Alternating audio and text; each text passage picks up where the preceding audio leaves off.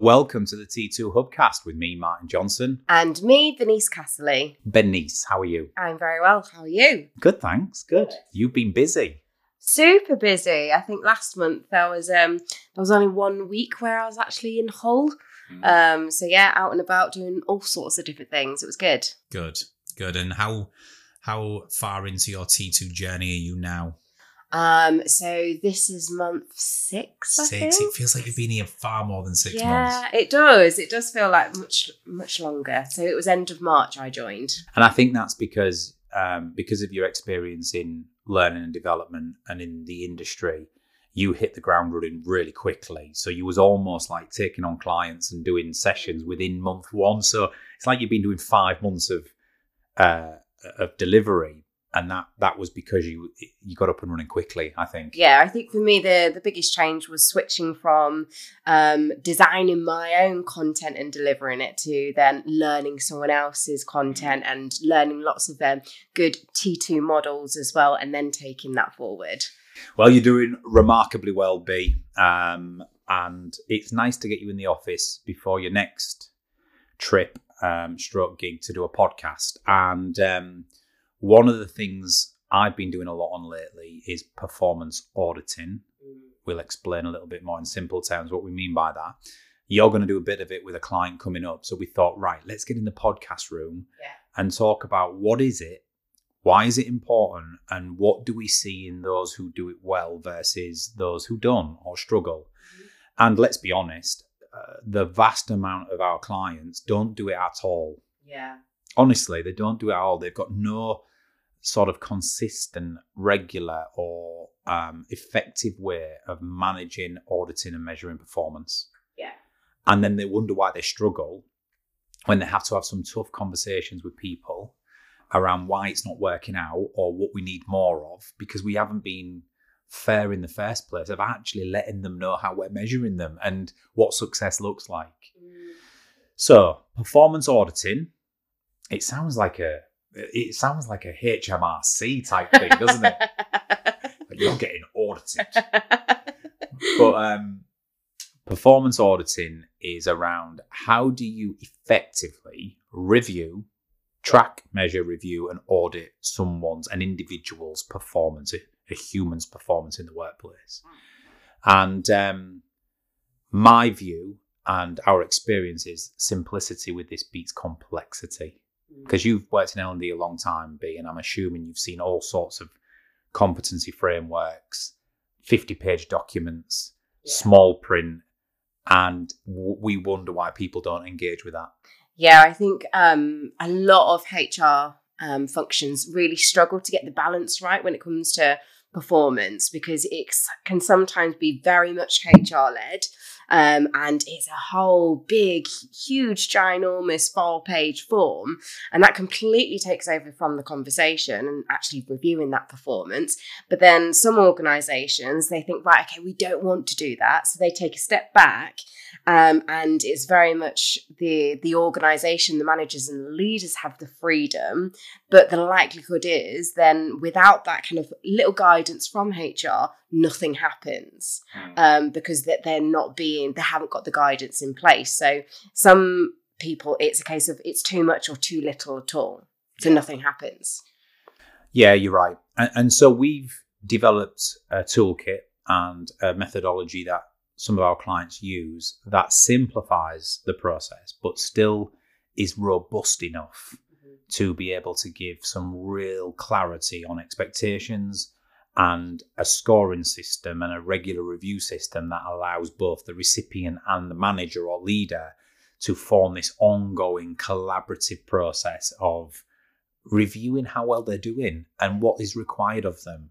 Um, and in turn, we'll talk about it at the end, but this then feeds into career plans, it feeds into reward and recognition, it feeds into honest conversations if they're needed. But it's a bit more robust than just the manager's observation of how someone is getting on, Yes. which is it, it, it absolutely flabbergasts me, B, how still that is very common in today's Why do you think that happens that so many businesses and organizations don't take the time to re- review and audit performance? Really good question. I think number one, people are busy. Yeah. So you you you just get caught up in the day to day of doing what you do, and you haven't got time for filling in performance audit documents and having hourly discussions on where we're heading and expectations. You're fighting fires and you're doing ops and you're delivering your product or service or you're dealing with customers or whatever it is that you do, you just get caught up in the sheer doing that you don't take time hmm to do it. I think that's a massive reason. Yeah. Um, and also part of that is the psyche, the psychology around the amount of value you place on uh, doing performance reviews and individual development plans versus doing a customer proposal or Yeah. or, or fighting that fire or you know whatever it might be. You don't place the value on it because you think, oh, that's all fluffy and that's all futuristic stuff and that's all. This is the real in the here and now, and I've got more things to be doing with my time. Yeah. And that's the biggest mistake people make because actually the value on doing some type of scene setting and clarity around expectations and performance is the most valuable time you will ever spend as a leader in the long term Yes. because then you won't be fighting those fires hmm in the future you won't be getting your hands sort of in the weeds you won't be be consumed by the workload if you've got a highly functional team who are all performing optimally Yes. if that makes sense. So I think that's one of the reasons. Um, I think the other reason um, would be I don't think people know how. So Yes. even even where there is a desire to spend the time doing it, I think knowing how to do it properly and engaging those conversations properly is still very alien and very, you know, uncertain for managers. I think it brings a lot of anxiety to some managers, especially managers who have maybe had bad experiences in the past, um, either from kind of how their performance has been managed, or if they've never had any development or guidance on how to even have that type of conversation. So then the result is HR think, oh, we need to help everyone and give them guidance. And then that's where the ginormous, huge form comes in and that takes over. So that's what and that's because for years it's been done so poorly Yeah. that the perception of it both on the recipient and the manager's side at times can be this isn't about enabling performance and measuring performance and coaching and developing people to greater careers this is about big brother micromanaging having a, a, a history of of um, of evidence that if I have to pull the trigger and get rid of you, I can. So the so so the intent is not understood from the outset. I mean, if you remember, I, I still think some people call it that now, but back in the day, it was called PIP, Mhm. Performance Improvement Program. Yeah. It's like already it sounds like I'm under the microscope. I'm Yeah. under the spotlight, and if I don't get this right, I'm out. So there's a real, you know, a real. There's been a positioning piece that we've got wrong for years for me around managing performance, um, and you know, with what we're saying here, you've got an opportunity to turn that perception round if you get it right from the start. Yes. So let's transition into our model and what we work with customers on and how we simplify it. Um, the first thing is is the I use the word performance auditing. I would never ever use that with as the actual brand with the person. Yes. I would use it as a terminology for you as a manager to understand what you're trying to achieve here. You're Mhm. trying to measure, audit, improve, and coach high performance. Yeah. Um, you could call them individual development plans. You can call them performance plans, even though that has a stigma with it. Performance plan. Yeah. You can call them um, performance improvement tools, whatever it might, whatever you want. Right? You can brand it how you want. It's got to be something that you and the recipient can engage with. Um, so I think the branding and positioning of it is important Mm. needs thinking about. Number two, I think you need to traditionally we've always measured objectives, Yes. KPIs, that that old age old term of KPIs, key performance indicators. I like to call them objectives, which are in your job for your role, what are the objectives you need to achieve? So as a consultant B, if I was giving you objectives, Yeah. your objectives were as a consultant, what do you need to do? Well, you need to maintain a high standard of delivery to customers. Mhm. And, and if I can measure it, even better. And I'd so I would caveat that or put an extra line in that says scoring a minimum of 4.5 out of 5 on your client feedback surveys every single time. So we can measure that Yeah. every quarter. We can say, how are you getting on with your delivery, B? Because that's your number one objective. And we'd look at your monthly scores through, say, 10 cohorts and 150 people. And if you're a 4.7 out of 5, me and you are high fiving. I think at the minute I'm a 4.9. So there you go. 4.9. so she's well ahead of the target. Um, if you was a 4.5, that's the thing I've set. I'd go Yeah. great. If you was a 4.4 or 3, I don't think we'd be having a disaster conversation. Mm, But what we might be going is going, what's dragging your average down there? Yeah. Um, and we could maybe hone in on some areas of your delivery that might we could offer some coaching on. Most importantly, objectives are based on your role Yeah. and they are, if where we can, using the smart analogy or whatever you want to use, measurable, achievable, realistic, all of that type of stuff. But um, they are unique to you and your job role. Yes. But there's another side of the fence Mm. behavioral. This is the one where people get uncomfortable. They, every, do you know what amazes me, Ben? And I'll bring you in because I'd be interested in your view on this. Everybody talks about they want a great culture. Yes, they do. We want to improve culture. We want to improve behaviors. But they very rarely set any form of measurement expectation around them. Mm-hmm. Yeah. And I think then this is the challenge that they'll always have of how do we change the culture? This is the type of culture that we want to create here. But if you've never given any kind of understanding or clarity of what it is that you're actually looking for, then how can you ever expect to achieve it?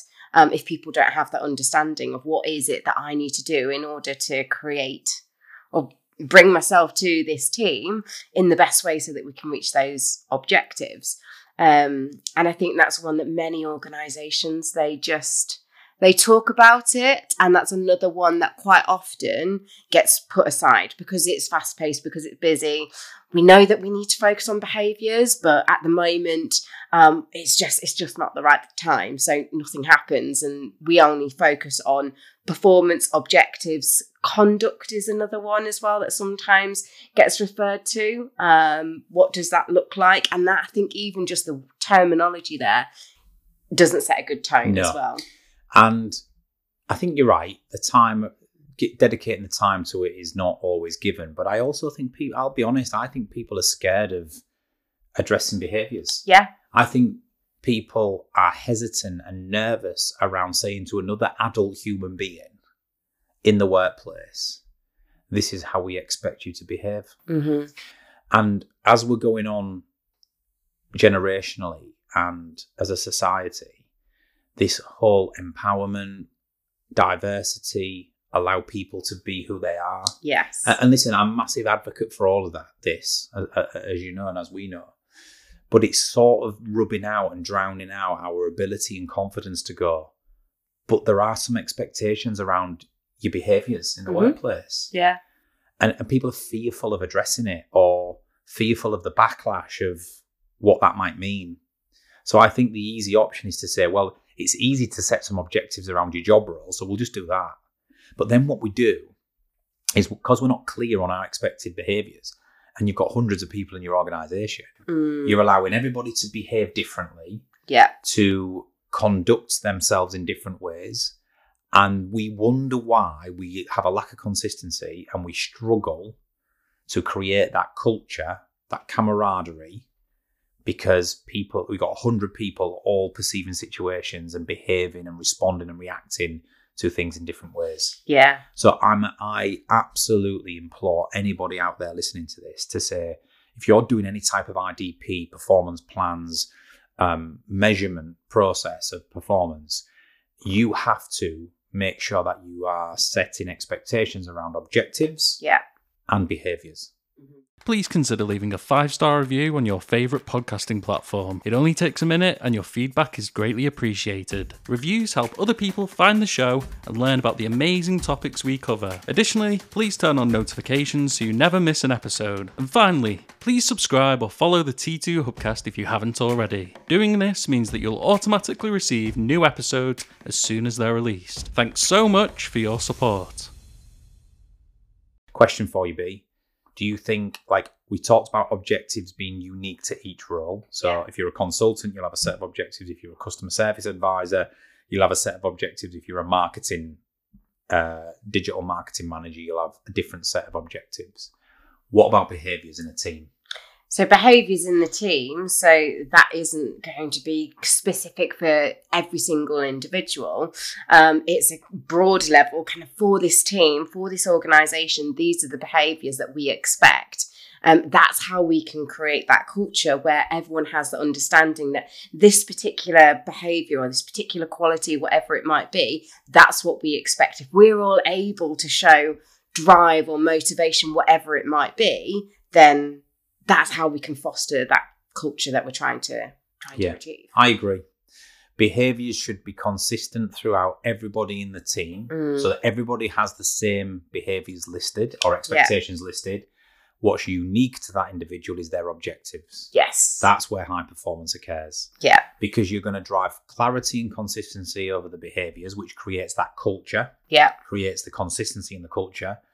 And you've got to pick them wisely. You can't just pluck them out the air and pick five behaviors and say them. It's got to Yeah. be linked to your organized. Hopefully, if you're really good with your mission and your vision and your values Yes. and what where, where you're heading and why, and what as an organization you're going to stand for, then you should be picking the behaviors that are going to deliver against that. Yeah. That's the first thing I'd say. I'd say no more than five. What Yes. drives me crazy is where we've got these lists of 28 objectives and 16 behaviors. Mm. And you're looking at a human being who's wired in a way, as we know through profiling, Yeah. who are who they are. And you're saying, I want you to uphold 24 objectives and 16 behaviors. No chance. No. Too much. No chance. Stop it. Pack it in. Honestly, it's like some people show me stuff and I just sink. Yeah. It's like no wonder you're not going to get buy-in. My my view is simple: no more than five behaviors, five objectives for each role. And you might go, well, this person has to do more than five things in their role. Yeah, I bet they do. We all do, don't we? But pick five winners. Pick the five big things that if that person does well, they are going to be largely successful in their, in their endeavor. Yeah. Because a human being can engage with three to five things. If I say to you, right, I've got five expectations behaviorally for you, Bernice, everything else just bring you. Yes. Just bring you. The weird, the wonderful, just bring you. But I want you to help me with these five because organizationally it's important. I think I've got a fighting chance of getting you on board with that. Definitely. I would also agree. Kind of anything more than five, it just gets a little bit too much. I think some organizations, um, in regards to objectives, they try and go for like six or seven. Um, I think even when you get kind of past that and get closer to 10, as you say, it's way too much. Um, and also, as well, it's these objectives they these are the things that we need to achieve in order for us to kind of reach that kind of um, overarching end goal. So if that end goal is really clear and what it is as an organization what we need to achieve we shouldn't have 10 plus objectives just for one person. It just because that's then where you have objectives for the sake of objectives. And i've seen some organizations before where they've got so many objectives that actually this person here in this team their objectives almost kind of counteract the objectives of someone else in another team. So it needs to be nice and simple. So 100% agree no more than five you won't mind me sharing, but your objectives as a consultant here at T2 is you have got to uphold world class delivery to your customers. Mhm. So that's obviously a given. You've got to create quality content for customers where it needs a slight custom build. Mm. Number two, so delivery one, content two. You've got to record quality video and podcast material for our platform, yes which you're not doing too bad on in this podcast, B. But that's really important because Yeah. you know uh, making sure we have world class content is incredibly important for our customers.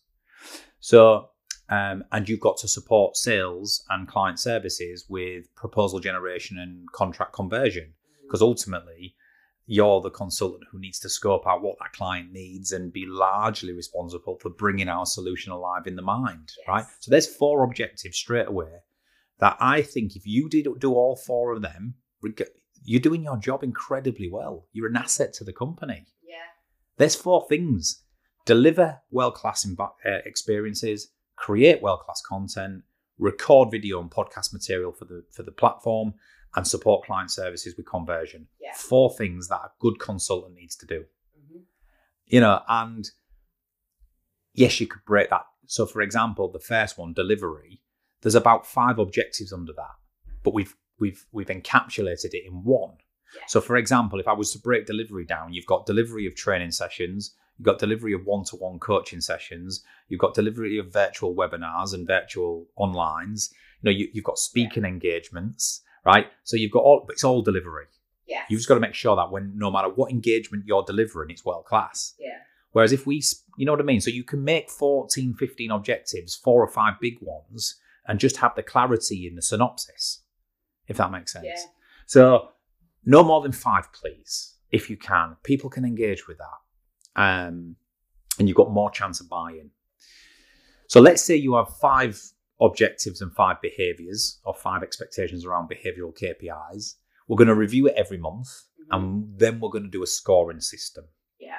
So, me, the manager, I will score you on your objectives because if I've been smart, excuse the pun, if I've been smart, they are measurable, achievable, you know, realistic, etc., time bound. Um, but I can give you an accurate score because the data will lead me, or the evidence will lead me to, like when you just said, I'm a 4.9 out of 5 on my delivery. Yes, thank you. That's a very quick conversation, isn't it? It's a very quick conversation because I go, before our review, I go 4.9 out of 5. Nothing more to say. Yeah. Apart from a massive well done. Keep it up. Mm. Let's move on to the next one. Yeah. The next one. Um, so the, the KPI should be measurable, which means I can score them relatively accurately and take my opinion out of it, Yes. or take some of my opinion out of It's it. very factual. Hmm.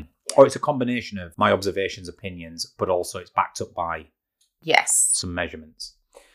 Behavioral, however, let's say I've set you five behavioral. Majority of behaviors are observational Yeah. and opinion based.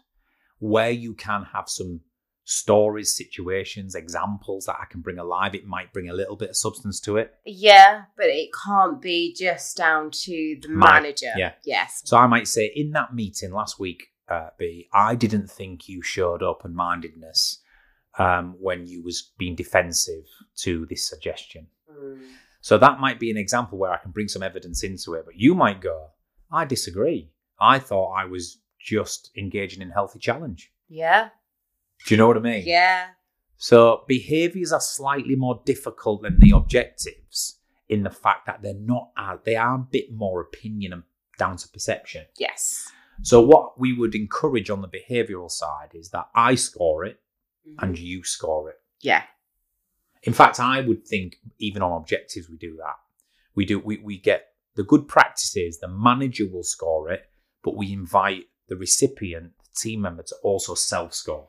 I think it's really important to have that kind of self review um, as well. I think some organisations they will do that. Um, some organisations it's just a recom- recommendation. We recommend that you self review prior to having this performance conversation. But again, time people get busy so they don't do it. But I think that's really good from a manager's perspective. You get that understanding of this person. Where do they see themselves? I need to know that because I see where I think that they are, but have we got someone who's lacking a bit of confidence, or is this person maybe do they think that they're much higher than what they actually are? and are? generally, this here's a tip here, and, and people might resonate with this. By doing that, it creates this what is your position versus my position? Are we aligned or are, are we not? yes. So it's a really good starting point to open up the conversation. Generally, in my experience, high performing people, the right people with the right behaviors, are always more harsh on their self score Mm, than they are self promoting. yeah. And actually, I end up coming to those meetings where I'm like, no, you're miles better than that. Why are you scoring yourself down on that? Um, generally, that's the case. Whereas if someone feels slightly boxed into a corner or they're under pressure, Yeah. the opposite can happen. They can start to over justify and start to be a little bit more combative with their analysis than maybe yours is. Generally, though, you might be entirely aligned, which is good. Yeah. But I think it drives a bit more of a discussion than the just one side, one opinion. Obviously, the manager and leader's opinion is important. It is. You're the hiring manager. You're the person in charge, your feedback is important, Yes. right? But a two-way uh, dialogue is is in, is far more productive in in in most scenarios. So I would say use a five-point Likert scale. The five-point Likert scale is five points of scoring, numbers one to five. It's the simplest way to do it. One is poor, two is requires improvement, three is satisfactory, four is good, five is excellent.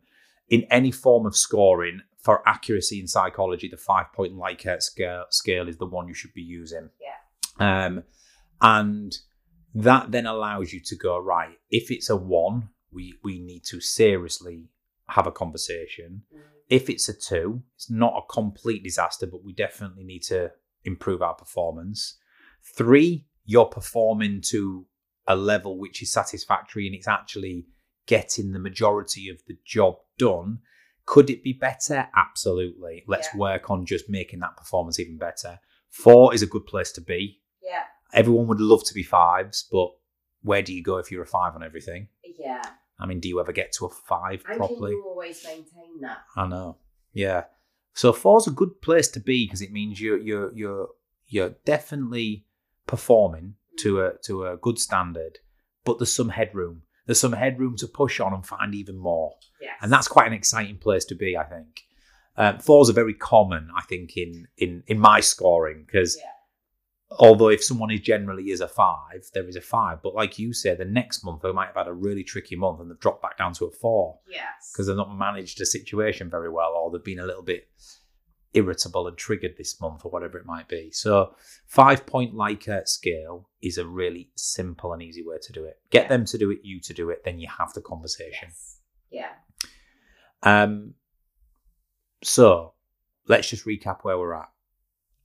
Performance measurement and improvement and review, whatever you want to call it, has to have some rigor. Mm.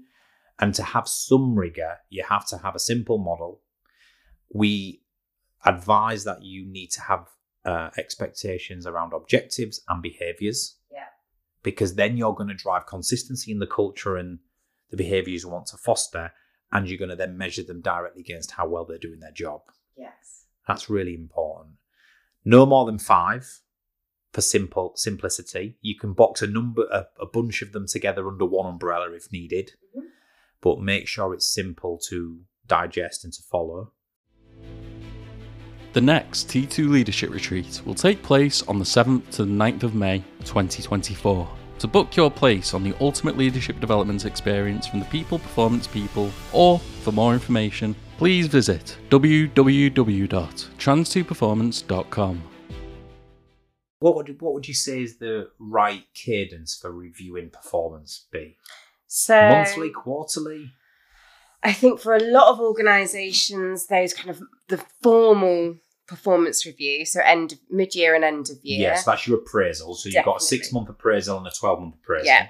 And then um, some organisations go bi-monthly for check-ins um, and or one-to-ones. I say at least once a month. And then when it comes to just general performance conversations, sometimes it might just be a simple five minutes.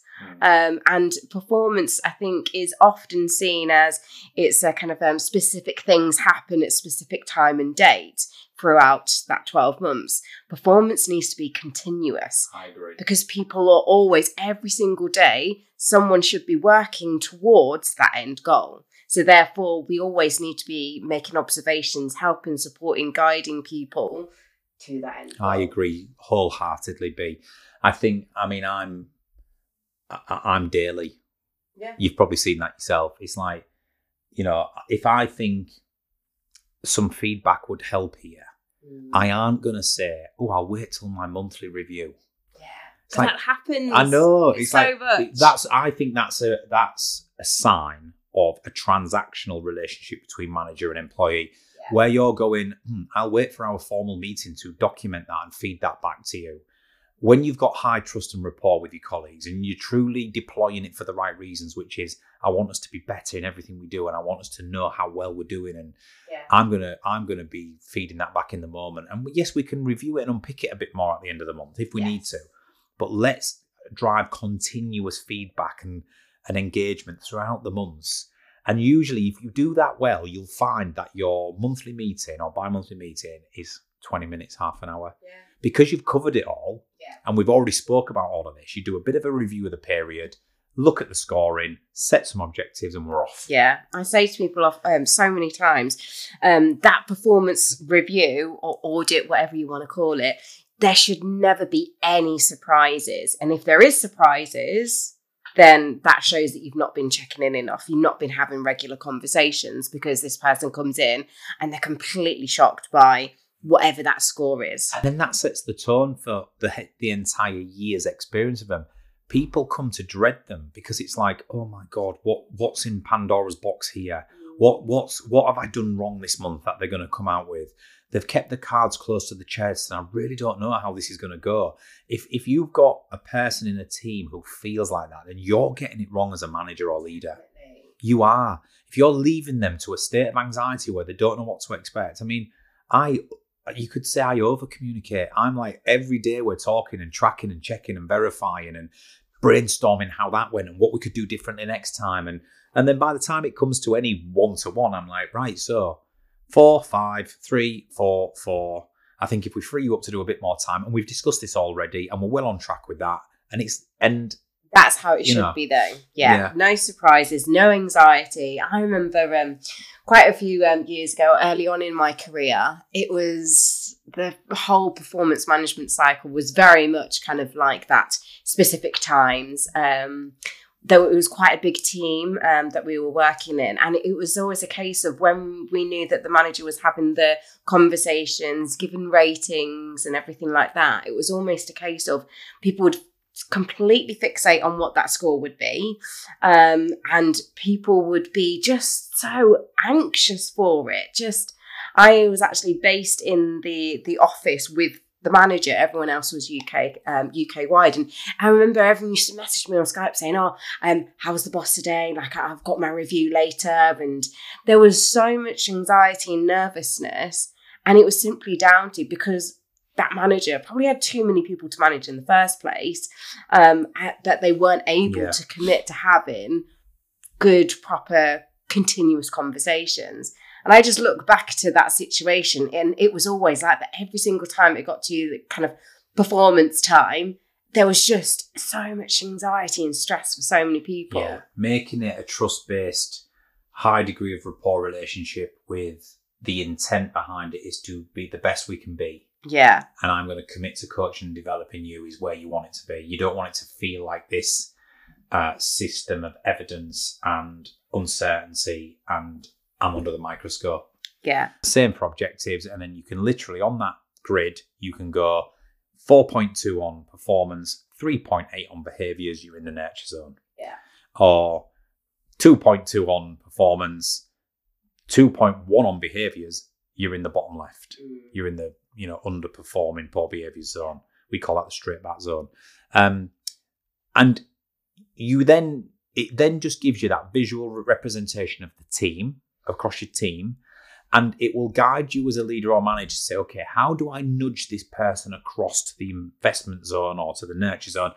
What what do we need? What, what's scoring them down? What are the behaviours that have scored down? Let's revisit and target them and discuss in the one to one how we can you know how we can improve them. Yeah. or or maybe it's a, an objective based one. But having a simple system for ongoing performance and review is really important.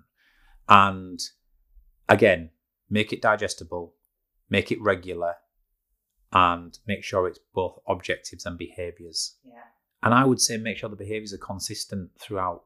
A couple of people have said to me, B, if you use the same five behaviors for everybody in an organization, let's say it's a thousand people, Mm. and some people are in the factory shop floor, uh, heavily health and safety led, operative led, versus some people who are sat up in the office in the marketing team, yeah, how can you have the same behaviors for them?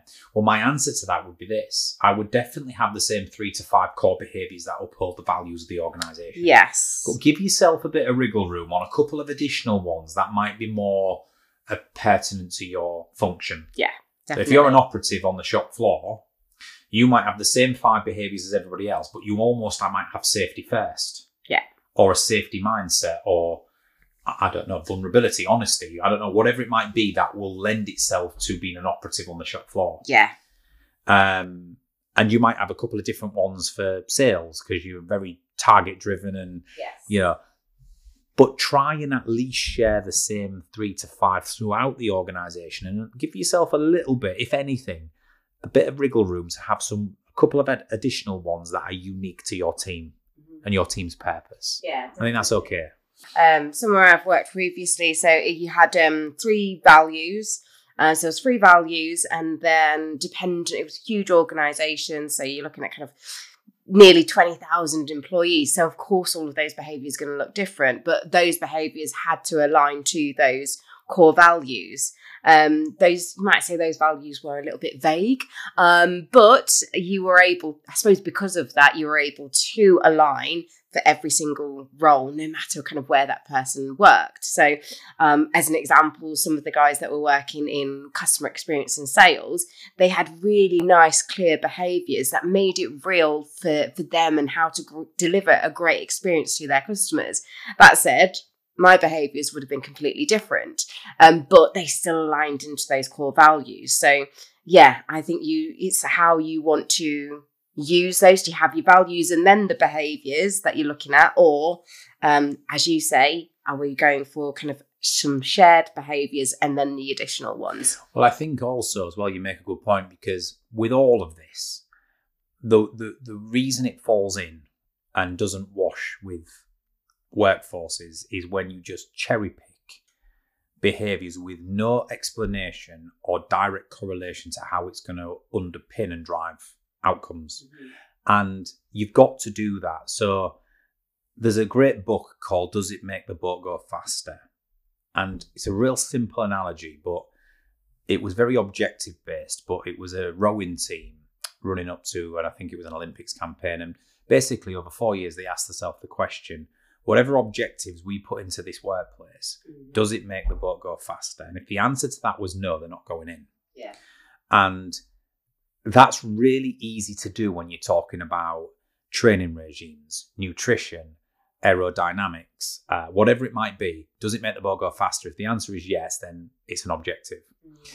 And that's why objectives are so easy for every leader, manager, and organization to define. If you're in sales, customer service, manufacturing, retail, digital, whatever you're in, finance, you can go, these are your objectives because it will make the boat go faster. yes It will make whatever you're here to do, it will help you deliver that outcome. So people buy into them. Hmm. Behaviors, however, I think some people don't do a good enough job of following the same process with behaviors.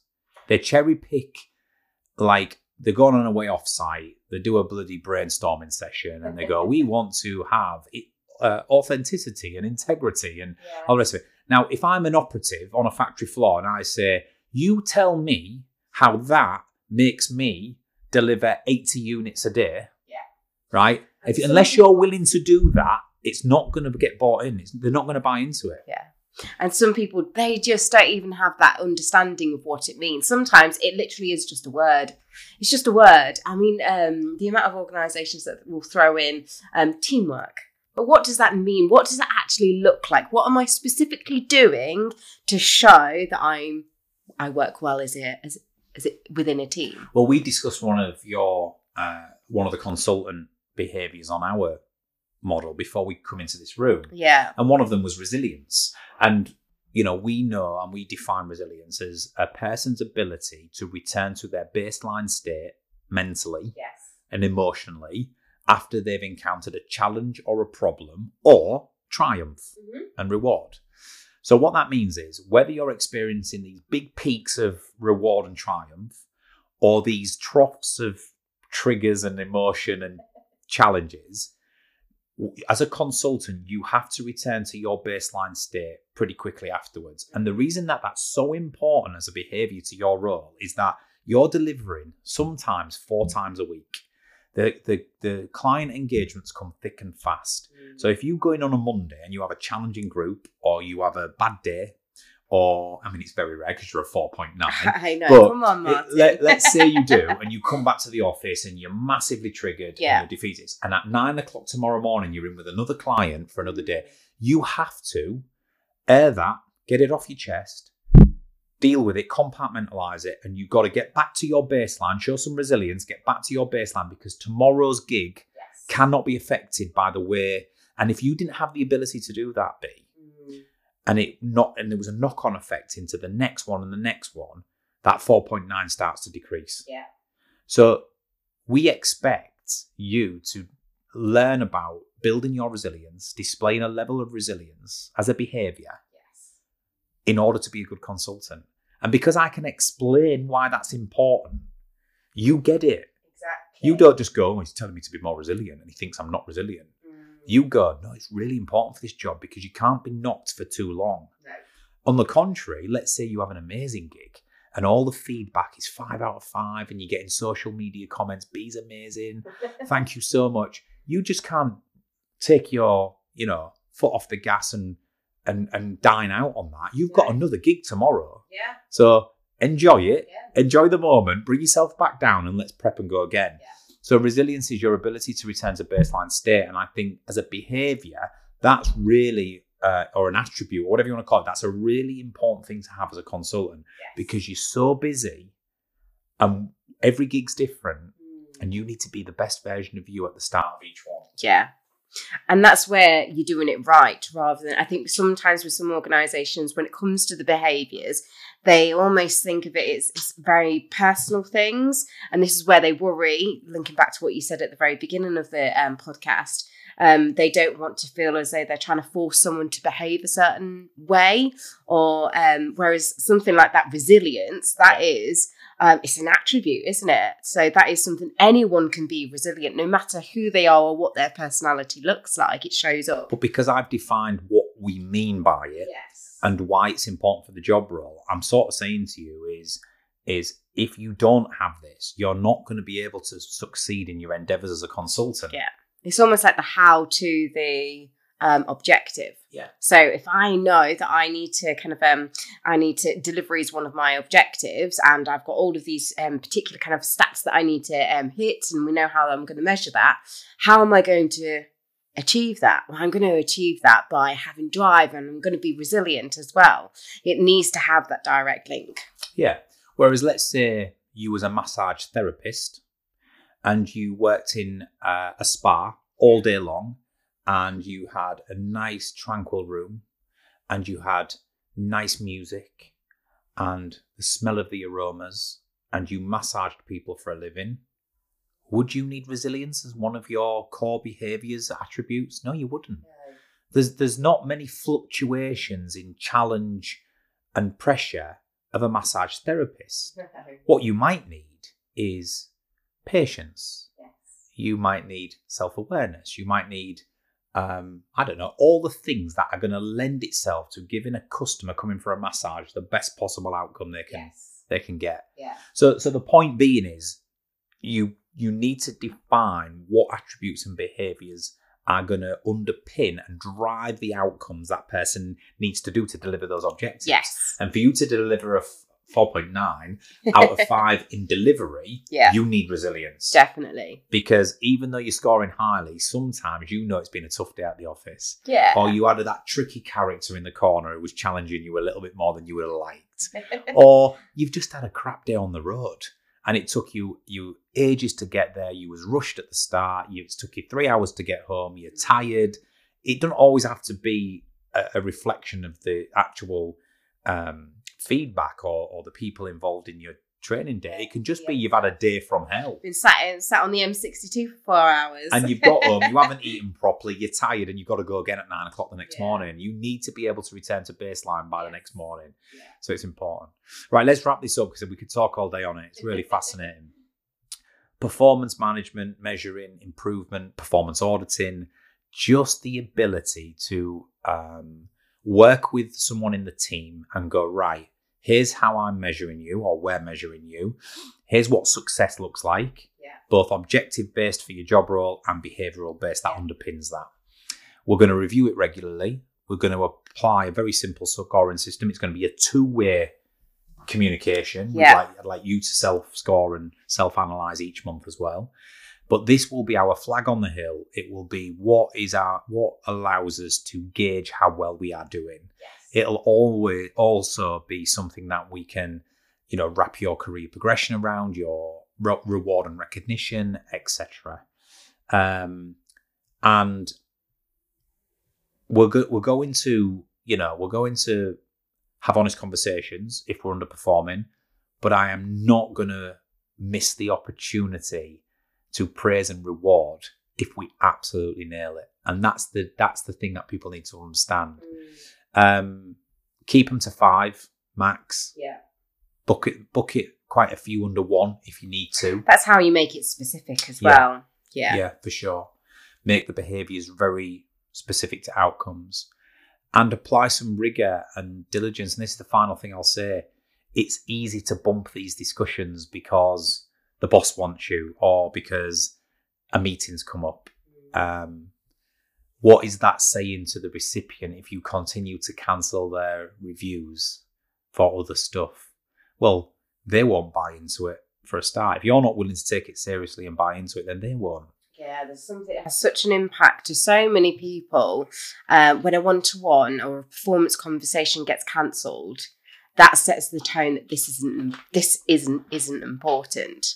And it is, and it's right, and it's think, well, if you're not going to bother, why should I? Yeah, performance is incredibly is critical to any business. So if we're not having conversations about it, what are we doing? Exactly right. Hopefully, that's given our listeners food for thought. I think if you have a process in place at the minute and it sounds like that, well done. If you have a process in place at the minute and it doesn't sound like that, but you've got a process in place, then Yeah. think about where you could bring in some of those elements to enhance it.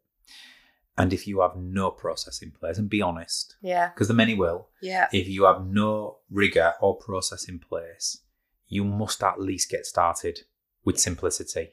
definitely. Um, so think about some of the ways, and if you want access to our toolkit or some of our materials, please get in touch with us. And uh, yeah, I'm sure we'll be posting more on this in the future. Yes. Bernice Casserly, thank you very much, Thank you, Martin Johnson. and we'll be back shortly with another T2 Hubcast. Are you a fan of our podcast? If so, make sure you're following us on all of our social media channels. You can find us on TikTok, Instagram, YouTube, Facebook, LinkedIn, and Twitter by searching Trans2 Performance. By following us, you'll have access to exclusive content, special announcements, and more. Join the T2 community today.